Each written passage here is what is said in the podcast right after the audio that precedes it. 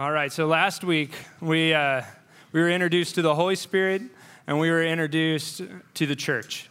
The church was introduced to itself, actually. They were, uh, the fledgling infant church was, was born, and the Holy Spirit came, and it came in power. And uh, one thing that's super important about the Holy Spirit is realizing that it's not just a power. The Holy Spirit is a person that we can talk to and lives with us uh, every day. And another thing that we'll talk about a couple times today is the Holy Spirit is the same Holy Spirit today as it was 2,000 years ago. A lot of times uh, we in the 21st century seem to forget that. We forget that the same Holy Spirit that was doing miracles, helping people speak in tongues, um, doing all sorts of the miraculous, we forget that that's the same Holy Spirit that resides in us if we have uh, Christ in our heart. Well, today uh, we're going to go through Acts 3 through 5, and we're going to see the next step of the Holy Spirit, the next progression of the church. And we're going to see where, where the church is going to go from here. And today, really, I want to take an honest look at our hearts and answer this one question do I trust God? I'm sure if you and I were to sit down and have a conversation, and I asked you point blank, or you asked me point blank, do you trust God? I would say yes. Of course. He's the sovereign God of the universe. Uh, of course I trust him. He made everything. You know, I'm here. I have salvation. Why wouldn't I trust him? But I want to look deeper than, than just the mental assent here. I want, I want to look deeper. Like, do I actually trust God? If you were to, if you were to talk to him, would he say, Yes, Jonathan, you trust God. You trust me every day and all day. So we're going to look at the, the Christian purpose of trust. So turn with me to Acts 3 if you got your Bibles. Now, uh, if you're new to the series or uh, you've missed Ken saying it the last couple weeks, we're going to be reading a lot of the scripture, but we're not going to read all of it. Some sections we're going to clump together, some sections we're going to peel apart. So um, that's a good incentive to keep up with the reading and the, and the homework throughout the week. But um, we want to hit wave tops, otherwise, we'd be teaching Acts till 2025. So, uh, right here in Acts chapter 3, verse 1. Now, Peter and John were going up to the temple at the hour of prayer, the ninth hour. And a man lame from birth was being carried, whom they laid daily at the gate of the temple that is called the Beautiful Gate, to ask alms of those entering the temple.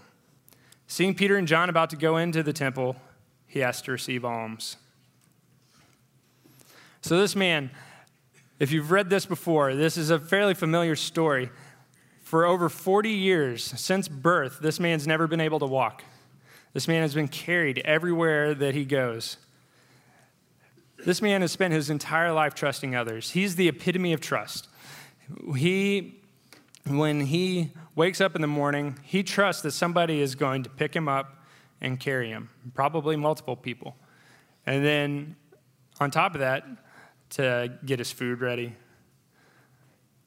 He's trusting other people to provide money for him to, to live, because back then, just because handicapped people couldn't walk or couldn't walk, couldn't work. So they had to beg. That was their, their means of uh, provision. So they had to trust others, and then they had to trust people to get home. This man spent his whole life having to trust others. Here's our theme Trusting God daily leads to meeting God at work. We're going to really unpack this. What does that mean to trust God daily? What does that mean to meet God at work? Well, first off, trust is one of those words that we have to really define. Otherwise, it becomes something like just have faith, just hope. You know, some of those words that are kind of Christian words but have secular meanings. Like, what, what does trust mean? You know, there are a lot of times if you sit down and think and somebody asks you point blank, hey, what does it mean to trust God? And you you have to really sit there and think. Like, do, do I have a definition for this? Well, the definition, according to dictionary.com, trust is the reliance on the integrity, strength, ability, and surety of a person or thing. confidence in that person or thing. What we're going to see today is that a lot of times we miss this the real definition of trust. But when we trust in God, when I'm talking about trusting in God, we're talking about relying on the sure thing that God is telling us the truth. He is uh, full of integrity. His word is true. What he says in it is true. The promises that he makes are sure to happen, and he has the strength and ability to make sure that they happen. Trusting in God means having confidence that he is who he says he is. So, we're going to look at two sets of characters today and kind of put them up against each other to see um, just the different ways that they display not just trusting in God, but other, other facets of that. So we have Peter and John and Ananias and Sapphira.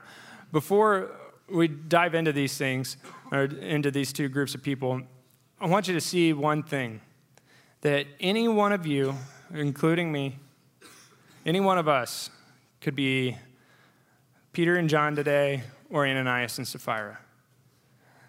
And we're going to have, a, have them set apart, uh, set against each other as good and bad, but in their example. But I want you to see that some days you're the good example, some days you're the bad. And the goal is to end up being on the good side more than the bad. So we're going to see the difference in whom they love, whom they bring glory to, whom they fear, and whom they trust.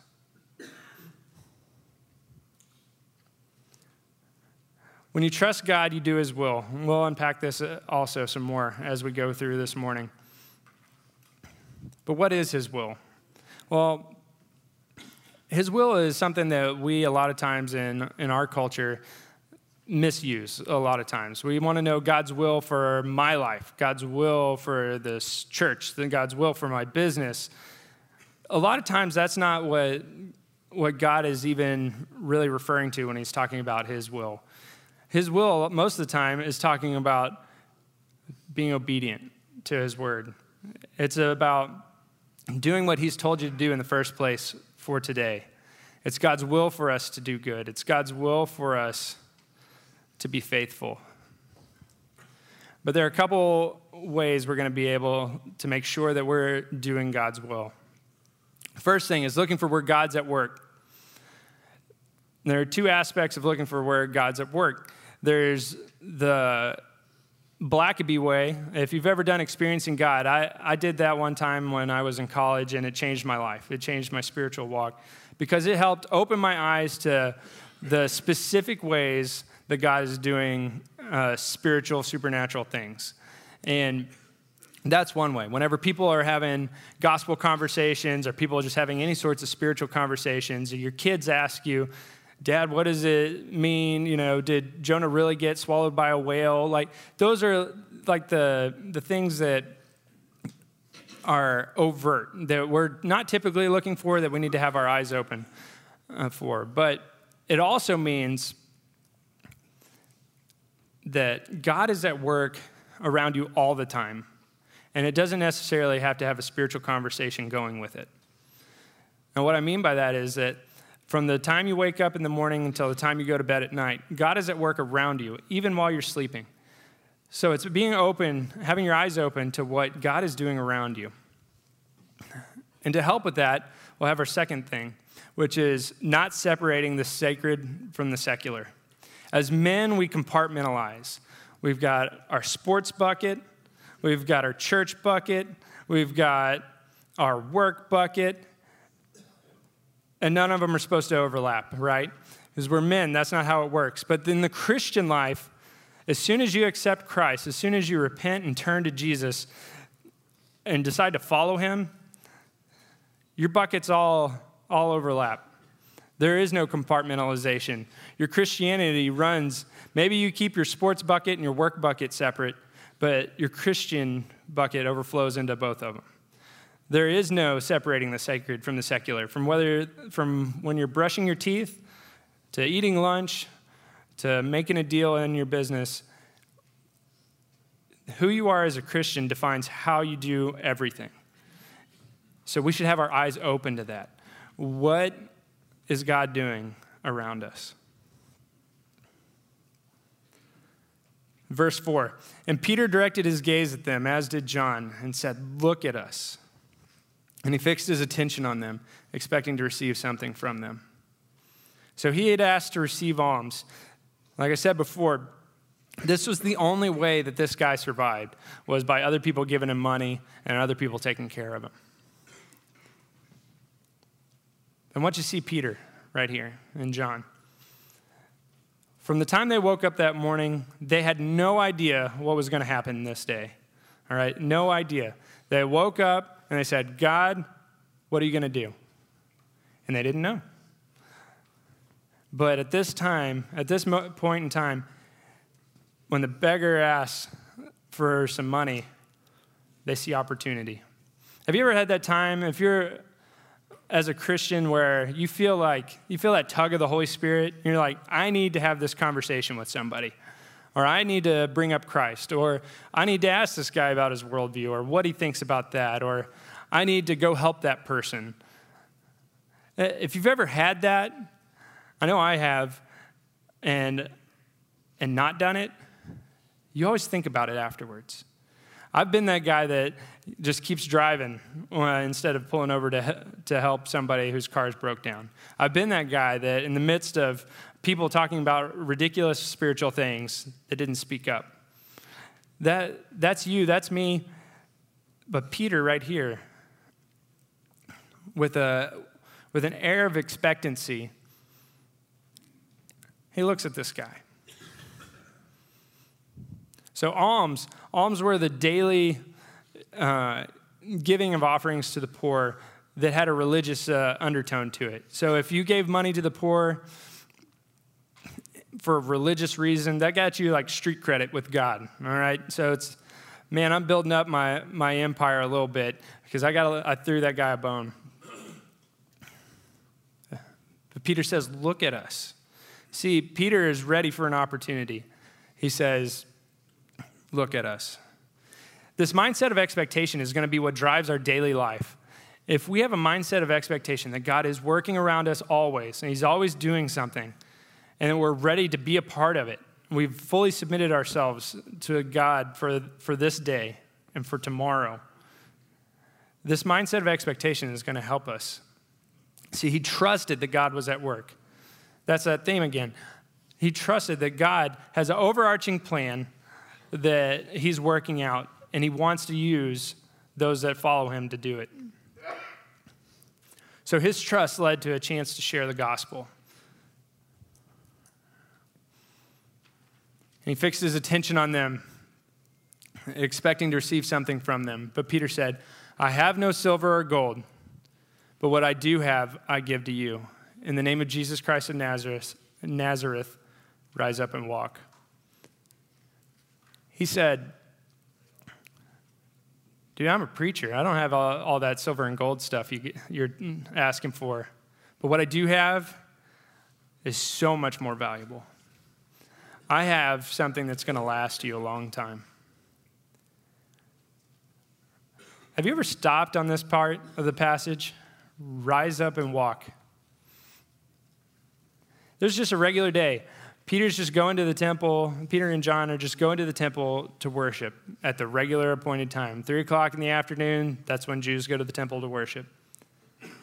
At this point of the day, he's been going for a few hours. Nothing maybe significant's happened. And he finds himself in this circumstance. He says, Rise up and walk. How many in this room have told somebody to rise up and walk that's never walked before? I'm putting my hand down because not me. So that took faith. Remember what I said though Peter and John, they're, they're just you and me. They're the same people that have the, they've got the same Holy Spirit as you and I have. But they said, get up and walk. That took a lot of guts. That took a lot of trust that God was actually going to follow through on what he had prompted him for. And Peter took him by the right hand and raised him up, and immediately his feet and ankles were made strong. And leaping up, he stood and began to walk, and entered the temple with them, walking and leaping and praising God. Heck yeah, he was praising God. he never walked before. He's in his 40s. He was jumping and singing, giving praise to God. He was excited. And one thing I don't want you to overlook I bet Peter was pretty excited too. You know, it doesn't always talk about the apostles or Jesus like getting fired up, but put yourself in that situation. You're you, and the Holy Spirit's just used you in a mighty and powerful way. Regardless of what the outcome is, seeing the outcome has got to be pretty exciting. Can you imagine what was going on in Peter and John's mind right then? They were right there alongside the, the man praising God. See, Peter and John had the calling to follow Christ, which included loving people and giving all the glory to God.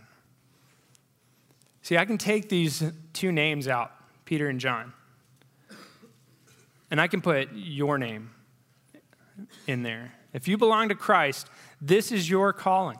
It's not just Peter and John's calling, this is your calling. Your calling is to follow Christ, which includes loving people and giving all glory to God. What are the two greatest commandments that Jesus said? Love the Lord your God with all your heart and soul and mind, and love your neighbor as yourself. That's the, that's the summary of the Christian life. The whole Ten Commandments, like Jesus said, is wrapped up in that.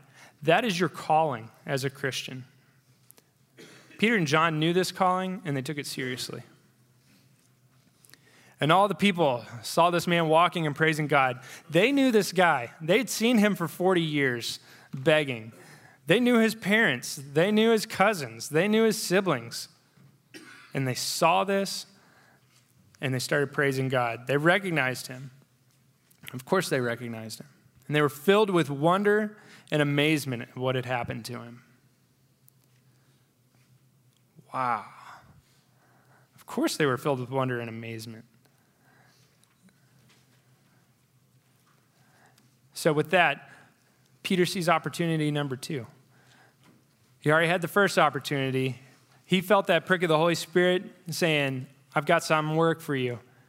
And he took advantage of it. Second opportunity, he sees everybody celebrating and praising God for this wonderful act. And Peter says this Men of Israel, why do you wonder at this? Or why do you stare at us as though by our own power or piety we have made him walk? Skip down to verse 16. And to this name, by faith in his name, Jesus, has made this man strong, whom you see and know. The faith that is through Jesus has given the man this perfect health in the presence of you all. See, when God does something, when God's at work, when we see God moving, when we're a part of God's will, that's an opportunity. Peter sees this opportunity as a time to preach. All right, everybody's praising God. We have to let everybody here know because everyone around them pretty much is just your everyday Jew. I have to let all these people know where this power came from. Like I said, the part of the calling is loving people and giving glory to God. Peter wasn't about to take any credit for this. He and John, they'd been on the wrong side of this uh, many times before, asking for uh, special seating, you know, asking for special privilege. They'd been on the wrong side of this before, and they weren't about to take any credit.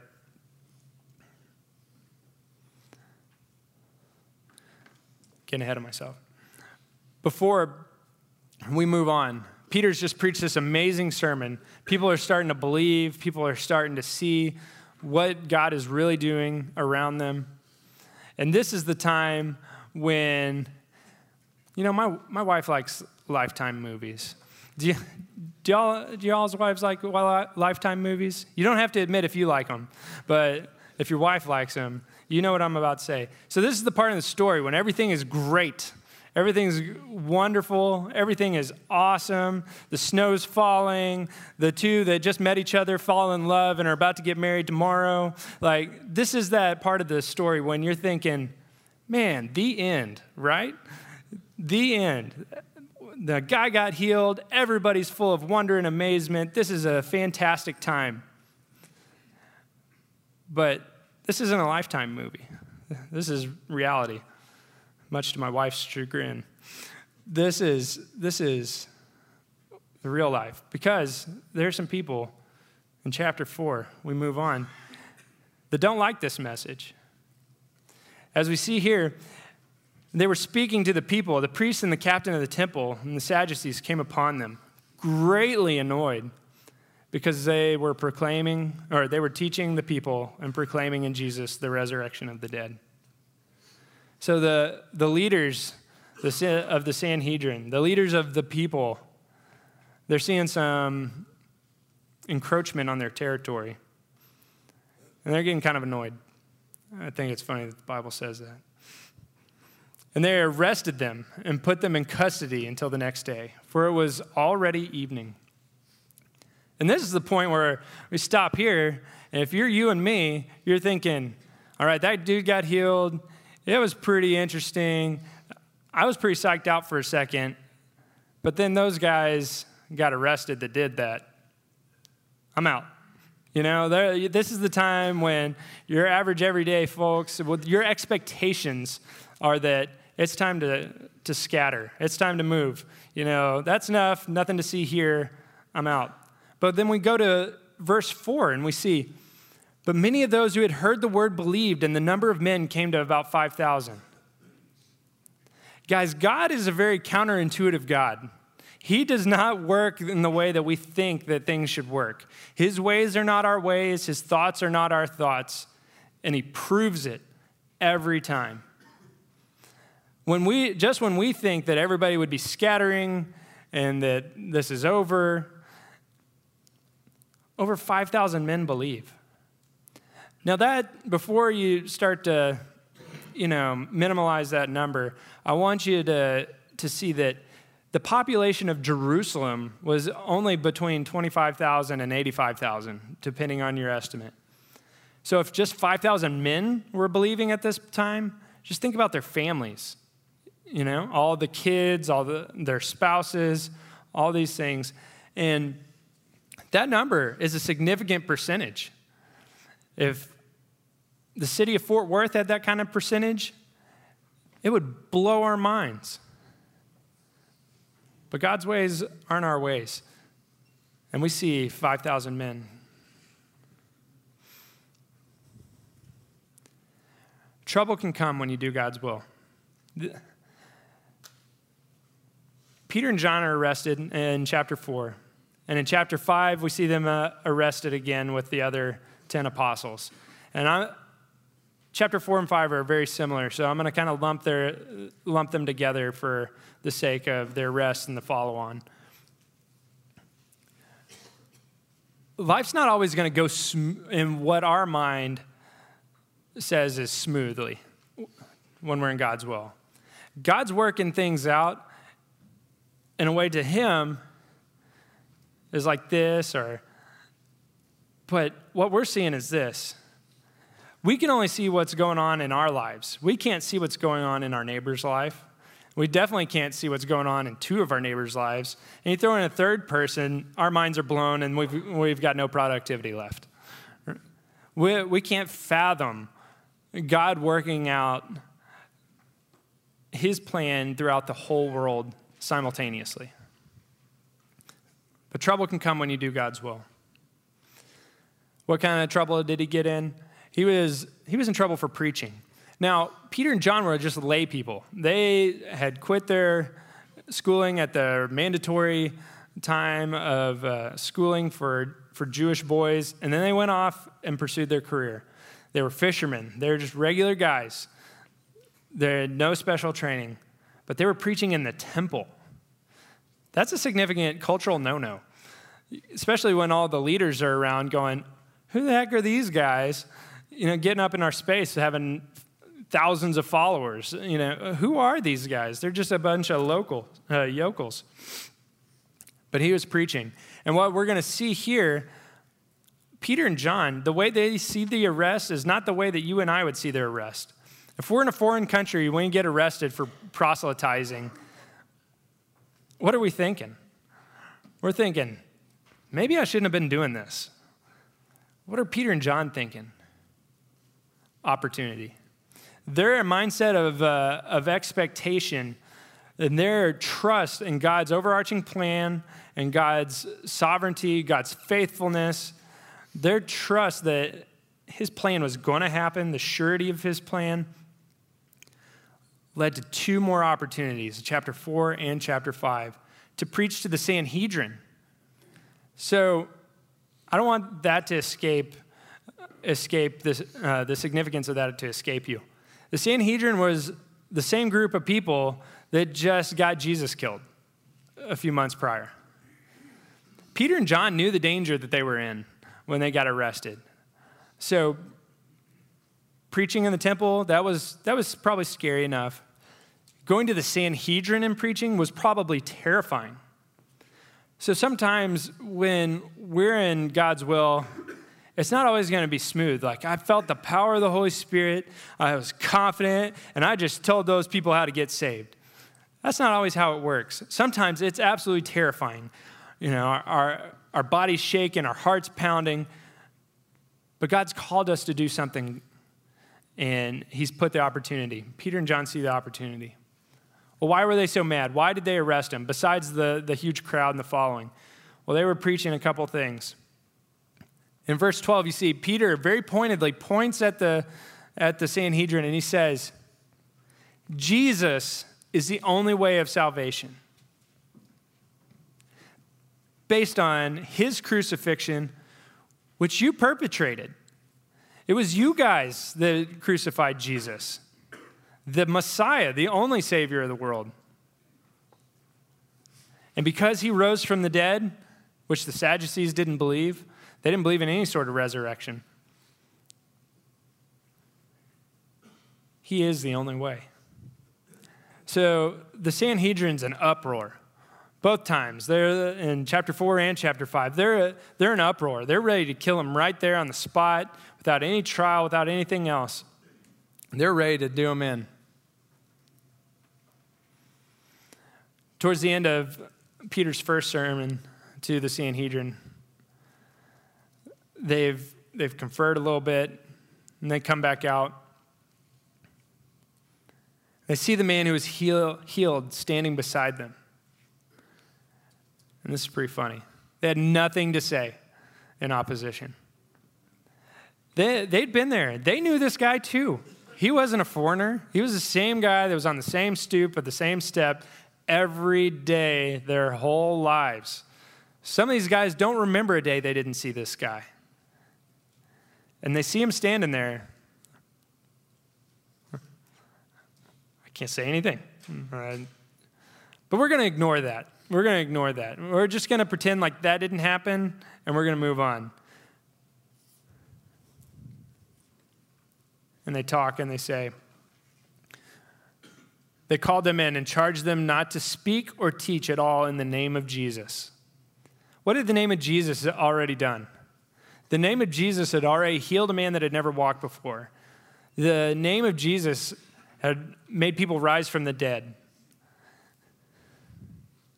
Don't speak in the name of Jesus. But Peter and John answered him. Here's some wise words.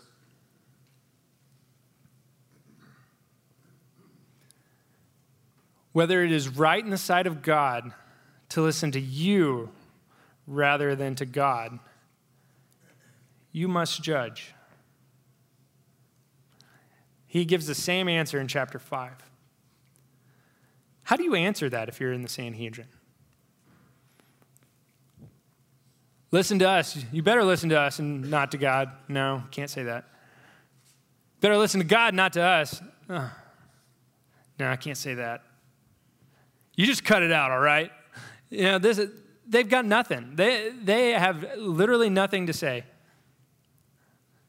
For we cannot, verse 20, but speak of what we had seen and heard. And when they had further threatened them, they let them go, finding no way to punish them because of the people. For all were praising God for what had happened. See, they were scared of the people. They knew if we did something right now, they wouldn't be able to control it. So in chapter four, they let him go without a beating. In chapter five, they just flog him a little bit. You know, not a big deal. Just get beat up for, for preaching. Not a big deal. That's probably going to happen to us at work today. Because they could not but speak. In Jeremiah, Jeremiah wants to not speak, the prophet. He, he's like, God, I'm not doing anymore. You're causing, a lot, you're allowing a lot of trouble in my life. I don't like it. I'm tired of getting beat up. I'm not doing this anymore. But God's word was so inside of him. He said it welled up inside of him, and he couldn't help it. Peter and John are in the same boat. They couldn't help it. They'd seen the, the holes in his hands, they'd seen the hole in his side and his feet, and they couldn't help but speak. The resurrected God was alive because they trusted God's plan. They knew that overarching plan that God was going to take care of it no matter what. If they died that day, it was part of God's plan. If they lived that day, it was part of God's plan. Guys, I want, I want you to see that in your own life. Because you woke up today, God's got you still part of his plan. The day that you don't wake up, that's the day that God's done. And that's not necessarily a bad thing. You know, some people, have, some of us have lived super faithful lives, and it's that time. Some of us still have some work to do. This guy's number one. Y'all can all get behind me. Peter and John, they feared God more than they feared men. Remember that chart? Whom did they fear? They feared God. They knew that God was way more powerful, way more smart. God was the sovereign. God knew, God knew what was going on. God had the plan, and they trusted it. They feared God way more than they feared men. Remember, remember Peter Jesus had said he was going to deny him. He's like, no, that won't happen. And then he did it. Peter spent some time fearing, fearing man more than he uh, feared God. But guess what? God restored him. Jesus forgave him and restored him back to position. And Peter learned his lesson. He wasn't about to fear man more than he feared God. And they loved their fellow Jews more than safety, and they risked danger by speaking the truth. See, guys, the truth is on the line every day when we go about our day. There's always a secular worldview, there's always something talking to us outside of us, whether it's a TV show or what our kids have heard at school or whatever's on the news. Somebody's pushing an agenda that is not God's. And they're pushing those thoughts, they're pushing those feelings on us. But what is true? What is right? What is holy? What is, what is useful? It's what's said in this book right here. Our Bibles are our source of truth, and that's what God's given us. And I don't want you to overlook whom they loved. Peter and John loved their fellow Jews. Even though they were getting in trouble, even though you know, things weren't always going their way, even though they had seen Jesus' crucifixion, they didn't stop. They knew that their ministry was to the Jews, their people. They loved them. They loved the Sanhedrin so much that they risked their lives to preach to them twice in two chapters, two days. They preach. They loved their fellow Jews. They saw that if the Sanhedrin, just in Peter's mind, I know Peter was probably thinking, man, if the members of the Sanhedrin believe, what is that going to do for my people? What is that going to mean for Jesus coming back again? Maybe if the Sanhedrin believes, they'll spread it to all the people because that's the way it would work. The Sanhedrin wasn't in charge of all Jews everywhere on the planet. If they believed, what would happen? That was, that was probably in Peter's mind. So they loved them enough to tell them the truth. They weren't about to just sit there and let them believe their lies and remain condemned for them. Look at, look at this list right here. We have to look and see where we fit on this. On a day to day basis, am I trusting the Lord's plan? Do I fear God more than I fear men? Do I love the people around me more than my safety or my comfort? Is the truth on the line and am I, am I a proponent of it? See, trouble due to obedience is still in God's will. Obedience being the, the operative word here. I want to read this from 1 Peter 2. For God is pleased when, conscious of his will, you patiently endure unjust treatment. Of course, you get no credit for being patient if you are beaten for doing wrong. That's kind of a given. But if you suffer for doing good and endure it patiently, God is pleased with you. Men, there is hope that even if we fail from time to time, that God's still there. Through repentance and through fellowship with Him, we can get back in, in God's will. We can do God's will. We can be participants with God in His mighty and awesome work that is around us. For God called you to do good, even if it means suffering. Just as Christ suffered for you, He is our, your example, and you must follow in His steps.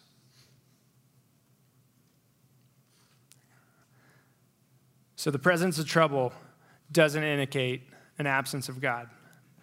Sometimes trouble is what puts you right in God's will. Sometimes when something is going wrong, that's our indication to correct course and get back on what He's expecting of us. Or it's a sign that you're already in God's will. See, Peter was already in God's will. Peter and John, they were already there. They were already doing what they've been called to do by loving people and sharing the gospel with them, making sure that God was honored and God was glorified by what they were doing. And the enemy doesn't like that. The enemy hates it when the gospel is being shared, he hates the gospel. See, the arrests and the Sanhedrin trials resulted in an increase in the faith and the growth of the church in Jerusalem. Again, this is a, a counterintuitive thing. The arrests and the trials and the beatings, like the church, for all human purposes, should have died off like that. It should have died off when people didn't believe in the resurrection. It should have died off when the beatings started happening. It should have died off when people started getting arrested. But it didn't because our God is bigger and our God is stronger and our God's ways are not our ways. Peter and John were living expectantly, trusting in God's plan. So they get released in chapter 4, and the church starts getting together, and they're praying together. Uh, and towards the end of the prayer, it says, Now, Lord, look upon their threats and grant to your servants to continue to speak your word with all boldness, while you stretch out your hand to heal, and signs and wonders are performed through the name of your holy servant Jesus. I want to highlight this word boldness. When we face trouble, when we face trials, what are we normally, what's our normal first reaction? Our first reaction is, Lord, deliver me from this. Lord, make it stop. Get me out of this. Heal this. Figure this out for me, please, and let me get out of this pain. Let me get out of this suffering. Let me get out of this medical condition. Get me out of this, please, now. But what did the church pray for? They prayed for boldness, not deliverance. That boldness, the word for boldness in the Greek is a bold confidence. It's knowing without a doubt that what you're saying is absolutely true and you can't help but speak it. They prayed for signs and wonders, not for their safety. This should change the way that we pray on an everyday basis.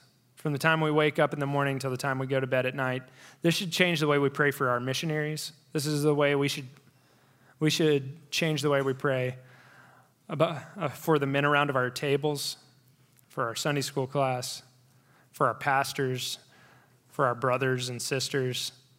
This should absolutely change the way we pray. Because one thing God's going to grant when you pray for it is boldness to preach his word. And they preached the word of God with boldness, says verse 31. And with great power, the apostles were giving their testimony to the resurrection of the Lord Jesus. And great grace was upon them all. And there was not a needy person among them. For as many as were owners of lands or houses sold them and brought the proceeds of what was sold and laid it at the apostles' feet. And it was distributed to each as any had need. So, what's happening here? Again, nobody scattered. They prayed for boldness. And they realized that and we kind of got to take care of each other. There are some, some of us here that are barely making ends meet, and we're definitely not making ends meet now that our bosses see that we're Jesus freaks. You know, we're, we're following Jesus now, and I just got fired. Or, you know, my family has ostracized me. They've, they've stepped away from me, said I'm not welcome anymore. So the church starts taking care of each other. Like, we got to survive. We can't let our brothers and sisters starve while, you know, while we're eating. So we have this man, Joseph, who is also called by the apostles Barnabas, which means son of encouragement. That's a cool nickname. You know, we can only hope that somebody would uh, give us that nickname. A Levite, a native of Cyprus, sold a field that belonged to him and brought the money and laid it at the apostles' feet. We're going to keep going. But a man named Ananias, with his wife Sapphira, sold a piece of property with his wife's knowledge, and he kept back for himself some of the proceeds and brought only a part of it and laid it at the apostles' feet. When you see a but or a therefore in Scripture, that means that the preceding thing, the preceding passage is uh, connected. There's a direct relationship. There's a reason why I, Paul mentions Barnabas. He didn't have to. He could have just been like, everybody was sharing everything and it was awesome. Even people sold lands and property and gave everything generously. And he could have left it at that.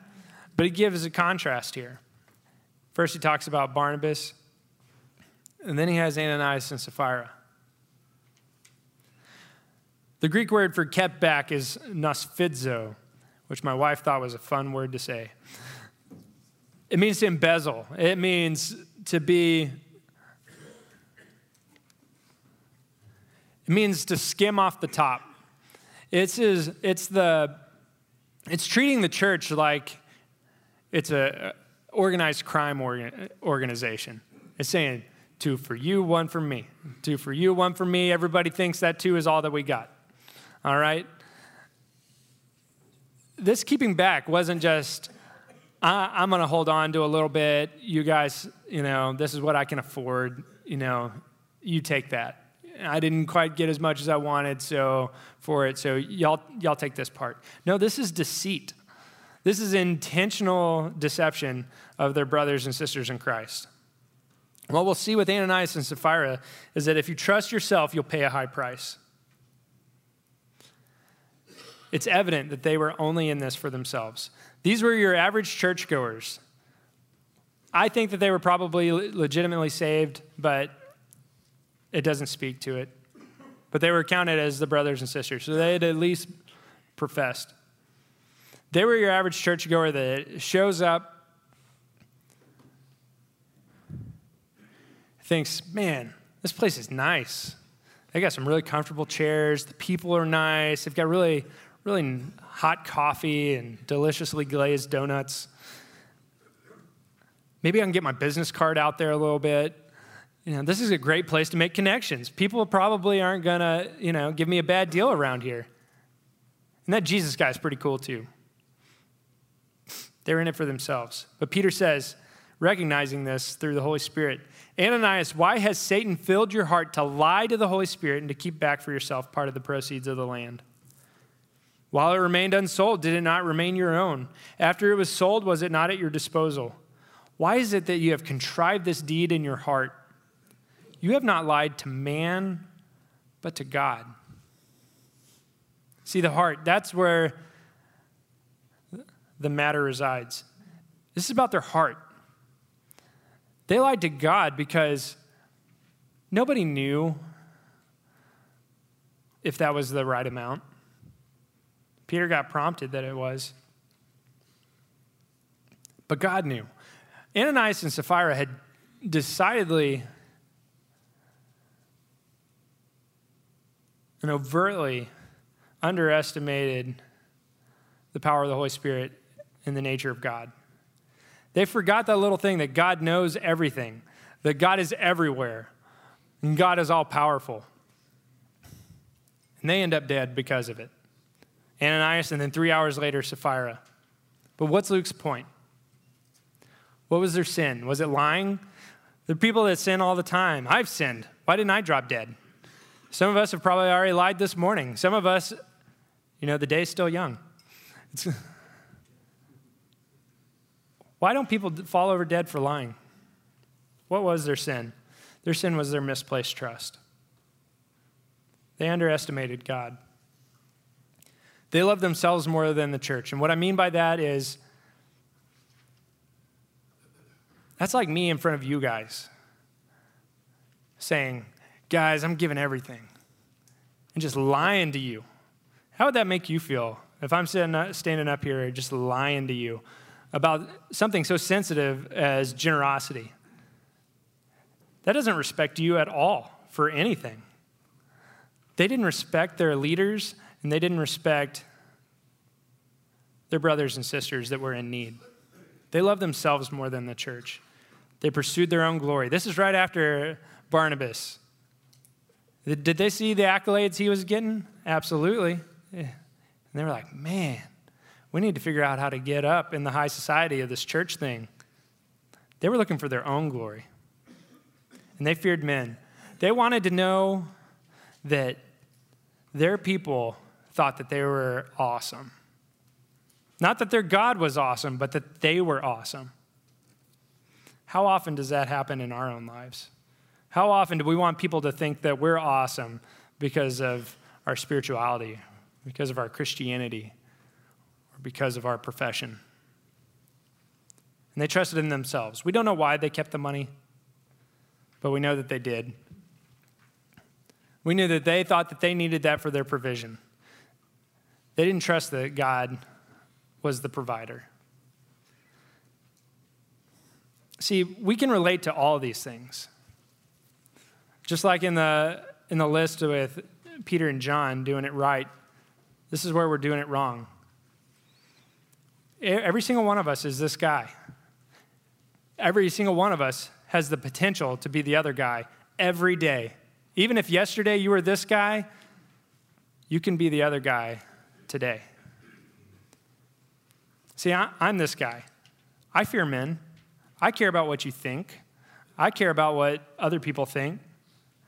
Just a, as an example, my family has decided and feel convicted that when we give our tithes and offerings, it's the first weekend of, of every month. Just so that we give our first fruits, that's the way we feel convicted. And I'm not saying that that's the way you have to do it. That's just the way our, our uh, family feels convicted to, to do that. So that means three, and some months, four other Sundays, that offering plate comes by. And the guy with the pastor name tag on just lets it go. Ever since I was little, anytime I didn't put anything in the offering plate, I felt guilty. Like, what are people thinking? you know, man, that guy doesn't ever give anything to the church, you know? Because I care what people think. A lot of times more than I care what God thinks. Does God know my heart? Does God know where my money is? Does God know if I've given or not? Absolutely. So I should care less if you think I've given because God knows my heart. Has that ever happened to you? It happens to me three Sundays out of the month. I have to remember that God, God, uh, God knows my heart. God knows what I've done. God knows me. So here's our, here's our completed chart. Let's focus on the top. Peter and John trusted in God. Ananias and Sapphira trusted themselves. Men, we're going to go back and forth between the two sides of this chart throughout our lives. Sanctification means being on the left. Increasingly, more and more, we're on the left side. All right? God wants us to be more like Jesus. The more we're like Jesus, the more we're on the left side. The more we trust that God's plan is good, that his end goal is to be glorified, and that our purpose on earth is to love others by sharing the gospel and teaching others to fear the Lord. Men, don't be down on yourself when you found yourself, find yourself on the right side. Just know where you need to turn. Your perspective needs to change. It's waking up in the morning, living expectantly, and trusting that God is at work. God is going to move, even if you can't see it, trusting that God is working around you. So here's your table questions for today. Go back and look at the chart, the Ananias and Sapphira side. Which of those four do you, uh, do you struggle with the most and why? Guys, I don't, I don't want you to just you know, be like, well, I, am a, I'm a terrible Christian and this is why, you know, but like, what, what's the motivation? What's, what's the heart behind it? And Peter and John displayed a mindset that expected God to work in them and through, you, through them. Do you? How would it change your life if you did? Guys, I want you to discuss around the table how you can realistically, very practically live life expectantly today, tomorrow, the next day guys, at this point in time, like, this is a day to day thing. This isn't a five year plan. This isn't a 10 year plan. Those are good things. Those are important things for seeing the end goal, having the end goal in mind. But being God's will is a daily activity. So, practically, how does this play out? And why do you think we tend to view all difficulties and trials as signs that we're outside of God's will? Let's pray. God, thank you for today. God, I pray that you would bless our time around the tables, that it would be honoring and pleasing to you, and that you would change our lives. God, thank you for all that you're doing. Thank you for this time together. In your name, amen. Have fun, guys.